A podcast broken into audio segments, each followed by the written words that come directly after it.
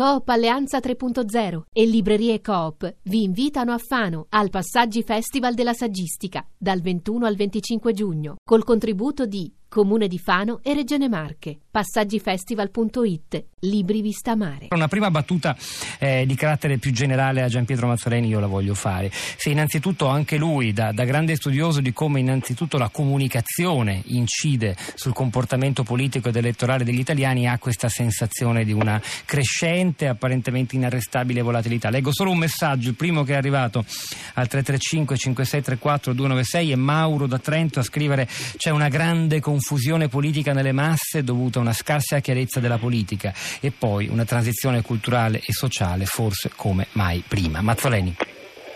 Sì, direi che sono più, più o meno d'accordo con, eh, con l'ultimo. Mauro, da Trento, sì. Sì, esatto, perché ha raffigurato abbastanza icasticamente un po' la situazione, anche se ovviamente in poche parole non si può entrare nei dettagli e fare le, distinzioni. E sono pienamente d'accordo con Valbrucci perché mh, su questa analisi concordiamo dai tempi appunto della vittoria di Berlusconi in poi eh, per quanto riguarda che cosa è cambiato in Italia.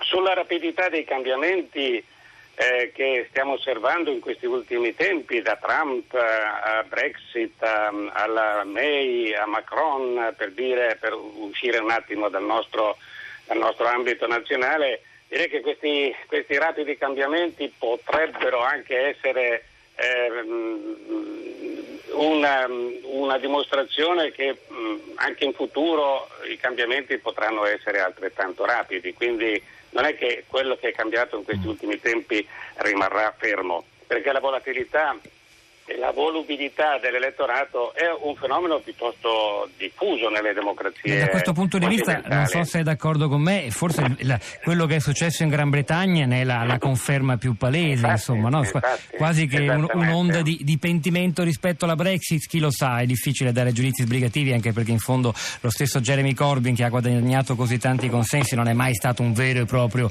paladino eh, del, del, Remain a tutti i costi, quindi ha saputo giocare su entrambi, su entrambi entrambi i fronti. E pur tuttavia, certo, quella, quella rimonta no? da meno 20 a meno 2% dei laburisti che sembravano spacciati un po' come i socialisti francesi dimostrano che eh, farsi un'idea chiara di come si muovono le idee e gli orientamenti è difficile, ma sono ancora le idee e gli orientamenti politici a incidere sul voto?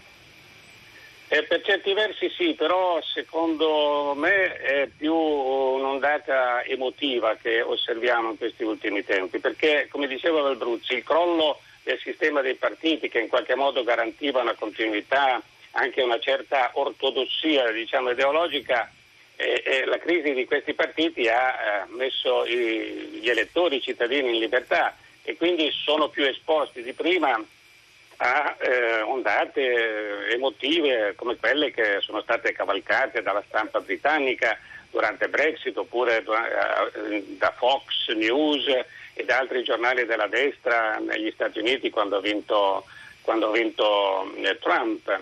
Ecco, in Francia le cose sono un po' diverse però, eh, però anche lì è interessante vedere come il successo di Macron, quello di, di ieri praticamente, non solo il primo, che poteva essere in qualche modo più facilmente spiegabile perché è un personaggio nuovo, eccetera. Ecco, però, Infatti si diceva eh, quando, ieri, all'indomani delle presidenziali, beh, però adesso aspettiamo le eh, legislative, esatto, ci sarà la rivincita dei partiti sì, lo tradizionali. Lo scrissi anch'io, farà i conti poi col eh. sistema eh. dei partiti. Invece ieri abbiamo visto che ha fatto piazza pulita anche di questo sistema, per cui Ecco, questa è una, una, grande novità secondo me che eh, ci, ci, accompagnerà per i, prossimi, per i, prossimi, anni perché dovremo spiegare come mai in Francia dove comunque aveva resistito il sistema dei partiti tradizionale, eh, le cose stanno andando in questa direzione quasi, quasi, americana in qualche modo, anche se il sistema ovviamente politico è diverso, bisogna fare tutte le distinzioni del caso, però ecco, l'opinione pubblica eh, ha sposato questo, questo ragazzo, chiamiamolo così perché è molto giovane, Macron, Ecco, sull'onda, eh, sull'onda, di che cosa? Certo, lì ci sono, molti, molti, ci sono stati molti casi di terrorismo, eh, la situazione economica in qualche modo eh, era arrivata a un, punto, a un punto di non ritorno.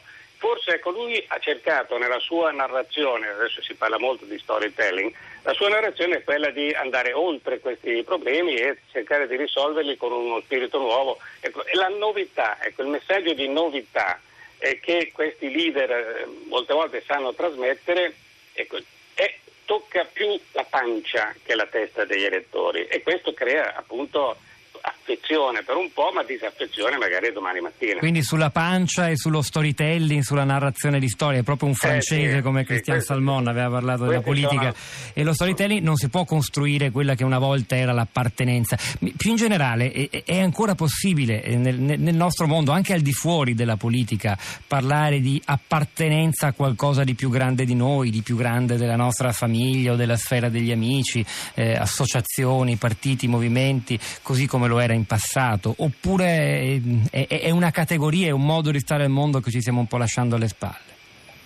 Temo che sia la seconda delle ipotesi, è un mondo che ci stiamo lasciando alle spalle, quando si parla del crollo dei valori, eh, non solo occidentali, ma anche quello delle, dei diritti civili e così via. Eh, c'è una crisi di valori che in qualche modo rappresenta eh, questo passaggio da una maggiore sicurezza eh, e anche una maggiore tranquillità eh, anche nel voto, per esempio. L'appartenenza garantiva per, per decenni che eh, queste persone, questi elettori avrebbero votato per il partito X o il partito Y. Oggi la volatilità appunto, di cui parlava Albruzzi ha spazzato via, eh, o meglio, è la rappresentazione di, questo, di questa fine di questo mondo eh, dei partiti e delle ideologie.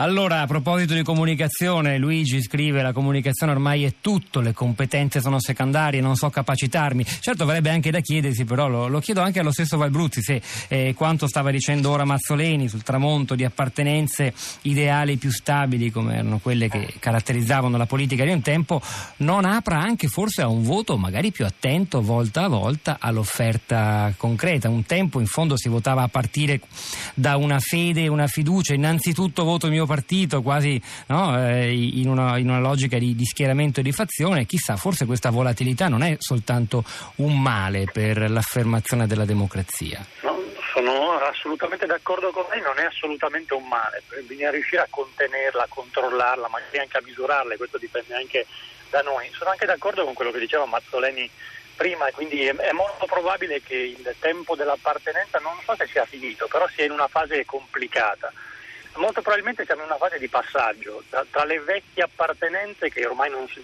sono più e sono scomparse e il tentativo di ridefinire nuove appartenenze. Siamo in questa fase di transizione tra appartenenze scomparse e nuove appartenenze che però ancora non si profilano all'orizzonte. L'unica forse come origine di fonte di appartenenza che si vede in lontananza è l'appartenenza all'Unione Europea, quello che quello che davvero significa far parte, accettare far, di far parte dell'Unione Europea o invece muoversi in contrasto con, con l'Unione Europea.